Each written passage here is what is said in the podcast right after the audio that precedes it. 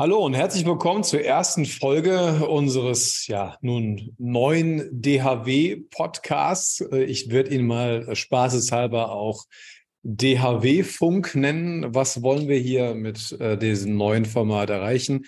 Wir wollen quasi eine Art Radio- oder Newsletter-Ersatz äh, rund um das Thema äh, Steuern, DHW und allgemein Unternehmertum darstellen. Äh, das Ganze soll sich eigentlich im ersten Schritt erstmal explizit an unsere Mandanten richten, ähm, also für sämtliche fachlichen Neuerungen oder was, was man, wenn man halt schon mal regelmäßig im Internet irgendetwas hört, dass wir da quasi ein bisschen für Aufklärung sorgen. Ähm, dadurch, dass heutzutage jeder einen Podcast äh, oder einen YouTube-Account hat, ist das halt die schnellste Form, um, um mit euch allen in Kontakt zu treten.